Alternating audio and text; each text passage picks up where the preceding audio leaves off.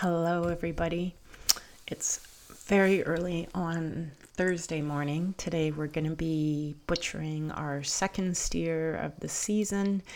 Um, Troy's on a night shift right now, actually, and somehow, because he's a machine, is going to come home and have a little nap, and then we're going to go ahead and start the um, harvest of that steer. Um, I'm going to start us talking off about that just because my first question is from Danielle and is about butchering beef cows or beef cattle, really. Um, and uh, Danielle is asking about if we keep specific breeds and if we find that any breed would sort of do and about butchering or breaking down a full beef.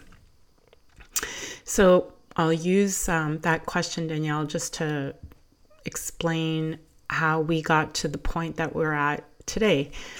And uh, so many years ago, long before we ever had our first farm, when I was still in my early 30s, I guess, so a, a few years ago, um, we uh, I I used to volunteer on farms. I've talked about that a lot, and I had my mentor and um, one of my life's best friends, Richard, who was an amazing cattleman and also a beautiful, beautiful butcher. And so he had thousands of acres of native prairie grasslands in Alberta, and he would move the cattle through the different areas. And when it was time to harvest them, they would be harvested right there on the field. And he taught me and showed me by his example so much that I wanted to emulate after having seen many different ways to do that to raise animals, to harvest animals, and um, really had not seen anybody up until that point, other than in hunting, that would harvest their own animals.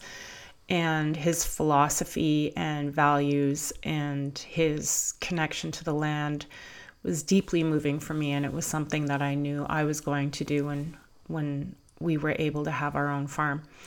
So, as far as uh, keeping specific breeds, I would say, Danielle, um,